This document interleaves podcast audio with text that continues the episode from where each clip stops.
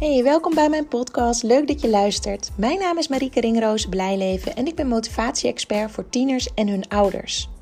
Zodra je tiener naar de middelbare school gaat, verandert er direct al heel erg veel. Je tiener heeft opeens een weerwoord, is veel weg, doet niks aan school. En wij moeten mee veranderen als ouder. Maar hoe doe je dat? Moet je grenzen stellen of loslaten? We hebben het idee dat hij zoveel meer kan, maar niks doet. School lijkt hem gewoon niet te boeien. Elke dag ruzie over huiswerk en dan dat uitstelgedrag. Wat moet je ermee? En al die strijd, kan dat ook anders? Het antwoord is ja. In deze podcast deel ik praktische informatie over het opvoeden van je tiener en omgaan met hun motivatieproblematiek.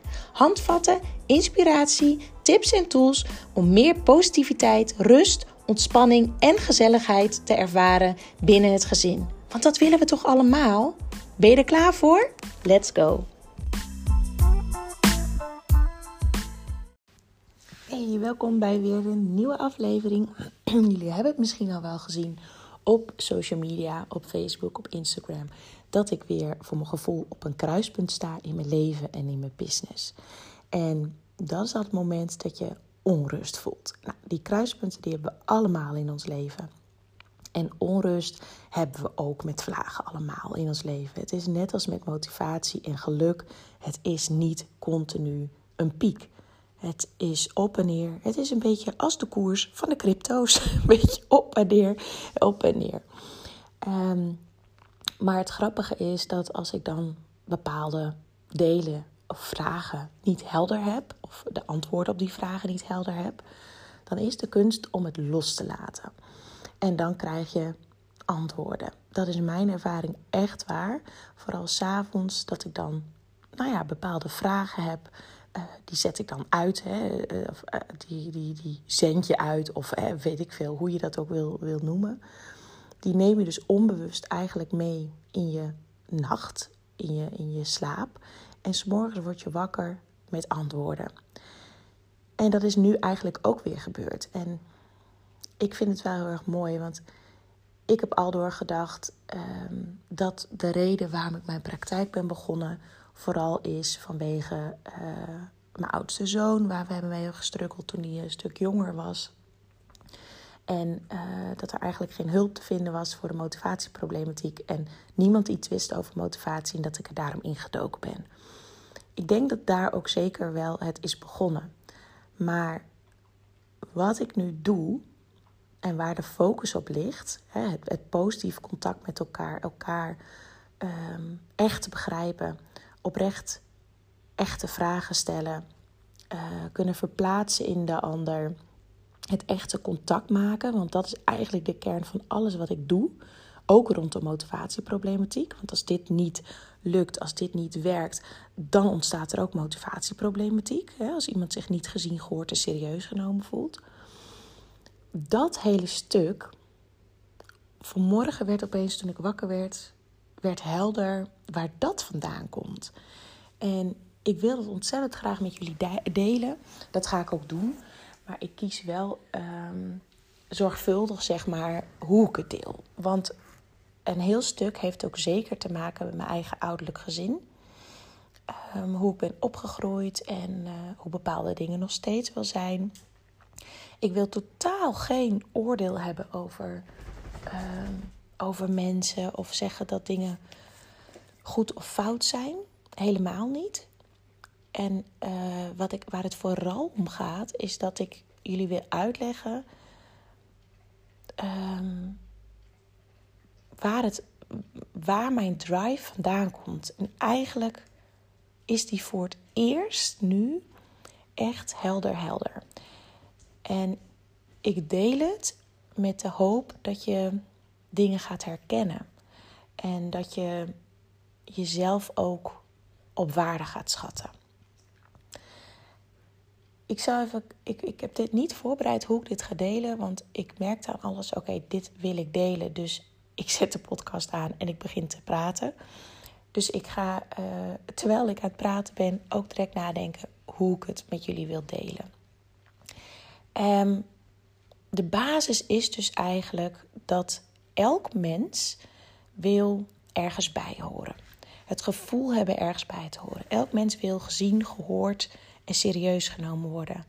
En de verbinding ontstaat echt als iemand zich ook begrepen voelt. En begrijpen of begrepen voelen is wat anders dan het met elkaar eens zijn. En hoe zorg je er nou voor dat je iemand echt begrijpt? Dat is door heel goed te luisteren. En wat heel vaak gebeurt als mensen in gesprek zijn, is dat als iemand wat aan het vertellen is, dat er ander eigenlijk heel graag zelf het woord wil. En het klinkt heel raar als ik dit zo zeg, maar let er maar eens op, ook bij jezelf. Als je aan het praten bent met iemand of iemand vertelt een lang verhaal, heel vaak luisteren mensen om te kunnen reageren, om te kunnen inhaken, om te kunnen vertellen welke ervaring zij hebben of hoe zij er tegenaan kijken. En dat hoeft helemaal niet erg te zijn. Hè? Dat hangt ook een beetje van het gesprek af en, en je gesprekspartner. Maar dat is hoe heel veel mensen uh, ja, luisteren. Terwijl als je echt contact wil maken en diepere contacten of diepere gesprekken wil, bijvoorbeeld tussen ouder en tiener of docent en tiener, dan is het dus heel belangrijk dat je bewust gaat luisteren. En met bewust luisteren bedoel ik je eigen bril afzetten. Oprecht nieuwsgierig zijn hoe iets voor de ander is. Dus echte vragen stellen. En echte vragen, daar bedoel ik mee vragen die je niet kan googlen. Vragen die jij niet zelf al kan beantwoorden. Vragen waarvan alleen de ander het antwoord weet. En wat er dan namelijk gebeurt, is dat jij je probeert te verplaatsen in hoe het voor de ander is, de situatie. En daar kan je wat, daar kan je wat van vinden, daar kan je wat van denken, hè, hoe de situatie voor, voor de ander is. Maar daar gaat het niet om.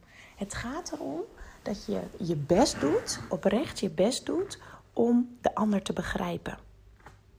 En om te checken of je het goed hebt begrepen, kan je zeggen: Oké, even voor de duidelijkheid, hè, klopt het dat je nu dit, dit en dit bedoelt? Klopt het dat je dit en dit voelt? Dat je er zo tegenaan kijkt? Heb ik, heb ik je goed begrepen? En dan kan de ander aangeven of dat inderdaad wel of niet uh, klopt.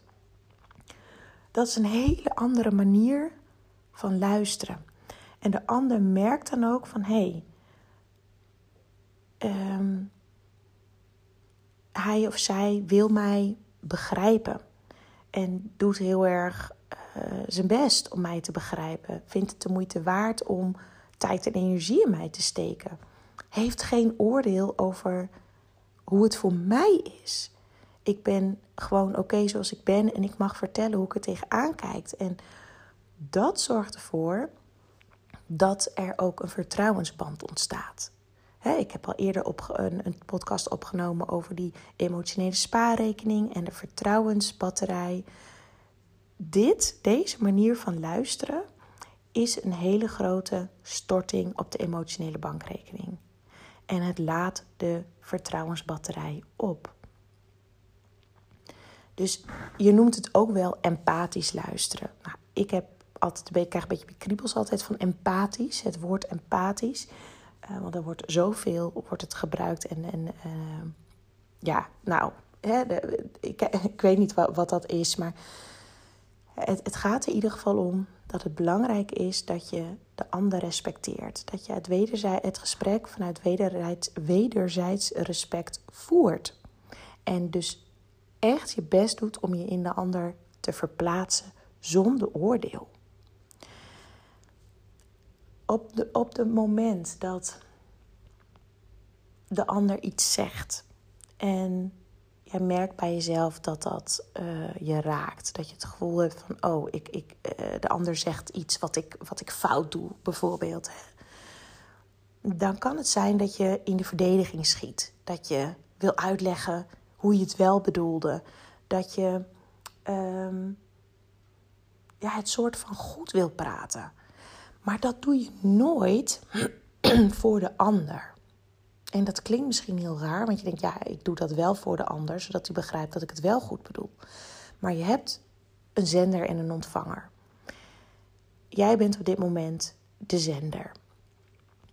En als je merkt dat uh, de informatie die jij naar de ander hebt gezonden verkeerd aankomt, verkeerd begrepen wordt, verkeerd wordt opgevat of uh, niet goed valt, dan heeft het geen zin.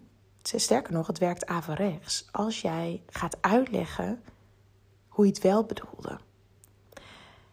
Wat je dan vooral uh, kan doen, is: uh, Oh, jij vat het zo en zo op en zo en zo voelt dat voor jou.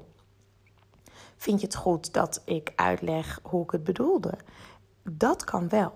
Maar het gaat altijd eerst om begrijpen en daarna pas begrepen worden. En nooit andersom. En dat is soms best moeilijk, helemaal als je zelf getriggerd wordt in een gesprek, hè? Dat, dat iets je raakt bijvoorbeeld. Maar sluit eerst bij de ander aan. Door eerst de ander te begrijpen, je best doen om de ander te begrijpen, ontstaat er namelijk een open gesprek. De ander heeft dan ook meer ruimte om naar jouw stuk eventueel te luisteren.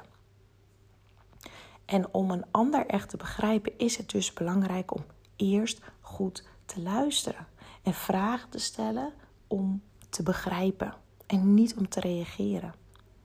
En in zo'n gesprek waarbij je dus um, ja, diepere gesprekken wil, dieper contact wil, is het heel belangrijk dat vooral de ander het meeste aan het woord is. Als iemand namelijk vooral het woord krijgt en veel ruimte krijgt om te vertellen, dan heeft hij bijna altijd een goed gevoel aan het einde van het gesprek. Als de ander niet zoveel aan het woord is geweest en je hebt vooral informatie gegeven, je hebt vooral um, adviezen gegeven, tips, uh, je eigen ervaring gedeeld, want jij kent die situatie ook en je weet precies hoe de ander zich voelt dan heeft, krijgt de ander het gevoel: um, mijn verhaal is niet interessant genoeg. Of ik ben niet interessant genoeg. En de ander praat liever over zichzelf. En ja, dan ga je dus uit contact. Dan ga je dus weg bij degene waar het gesprek over ging. En dit is iets waar ik ehm, steeds bewuster van ben geworden afgelopen jaren. Dat ik me, ja, dat klinkt heel zielig, maar zo bedoel ik het niet. Nooit echt begrepen heb gevoeld binnen mijn ouderlijk gezin.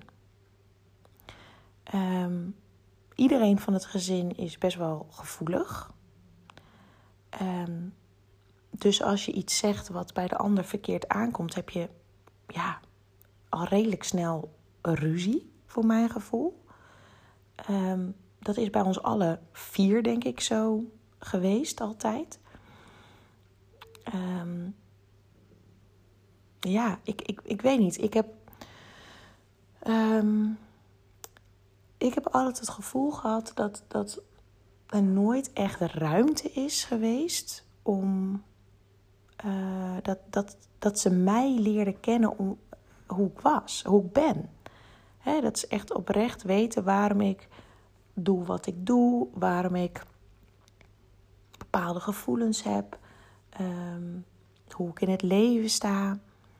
Voor mijn gevoel is er altijd best wel snel ja, geoordeeld. En hier wil ik echt dus niemand tekort mee doen, hè? want ik vertel gewoon puur mijn ervaring, mijn gevoel, hoe ik Ehm, ja, hoe ik het heb ervaren. En dat betekent dan dat je dus in mijn geval voor je gevoel altijd op je tenen loopt. Uh, en, en niet volledig jezelf kan zijn, omdat je, dat er anders weer ruzie ontstaat.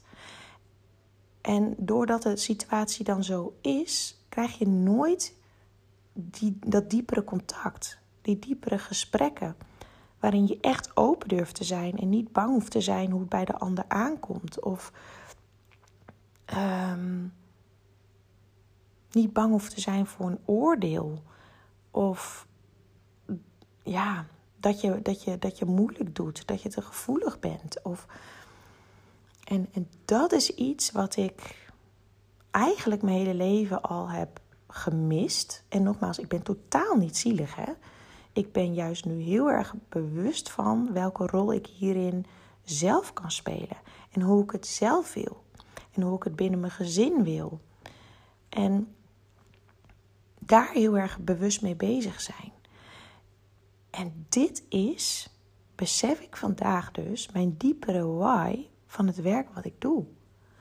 Dat ik mensen gun die ervoor openstaan, die het willen leren, om echte gesprekken aan te gaan. Om echt te luisteren naar hun kind of naar hun partner of hè, wie dan ook. Want dat geldt natuurlijk voor alle gesprekken.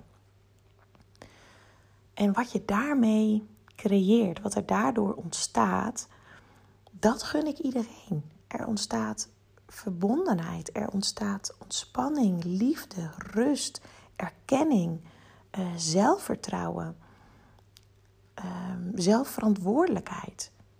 Want je moet 200% proactief zijn om dit te kunnen. En met proactief bedoel ik het tegenovergestelde van reactief. En reactief is dat je eigenlijk vanuit emotie reageert op een situatie.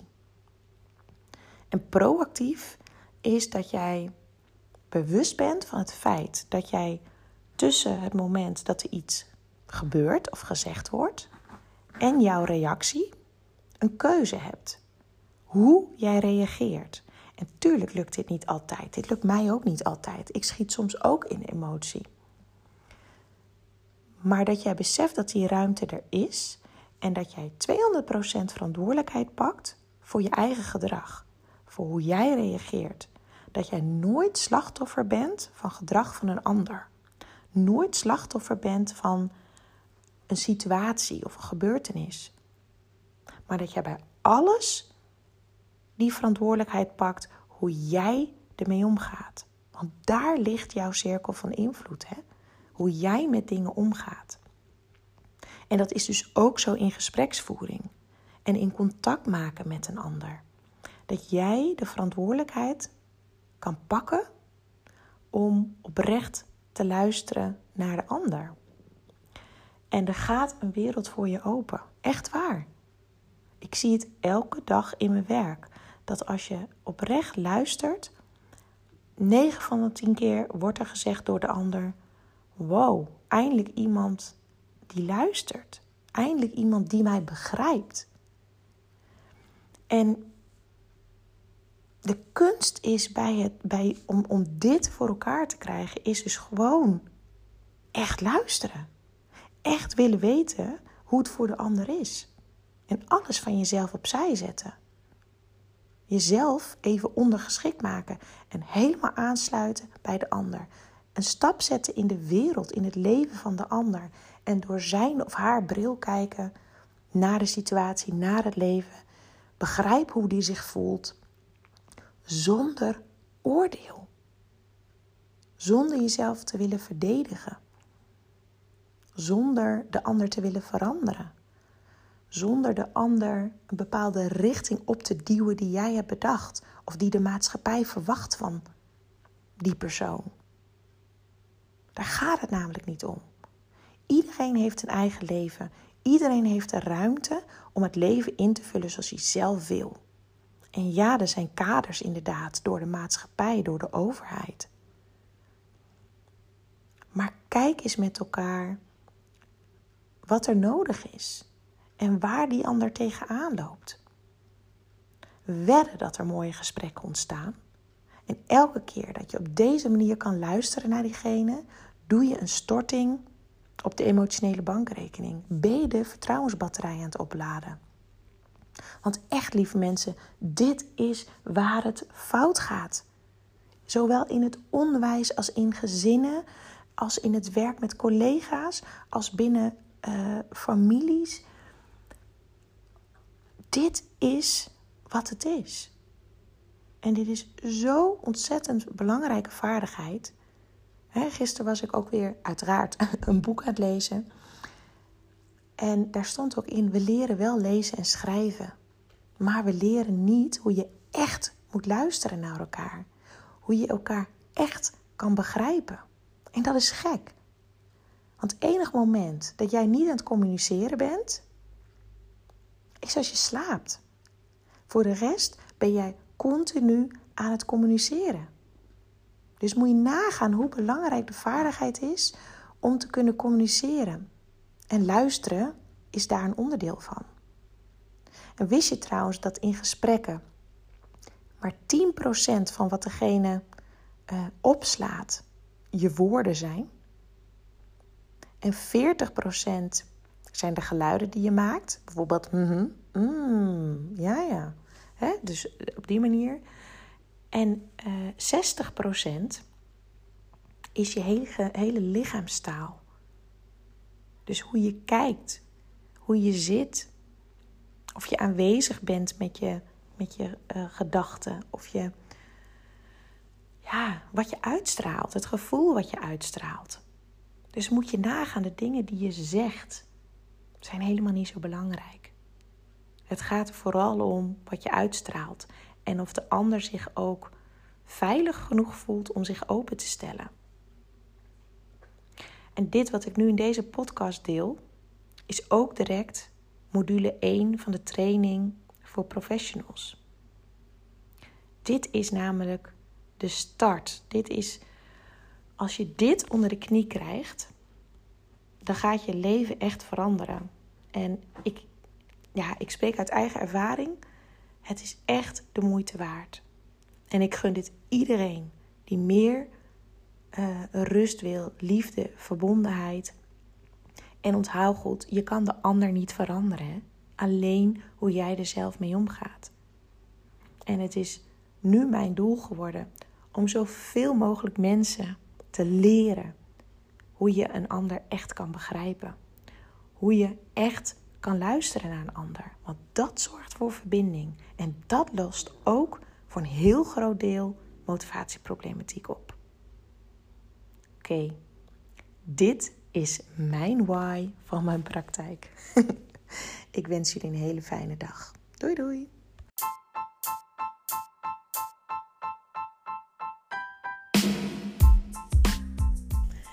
Dit was weer de aflevering van deze podcast.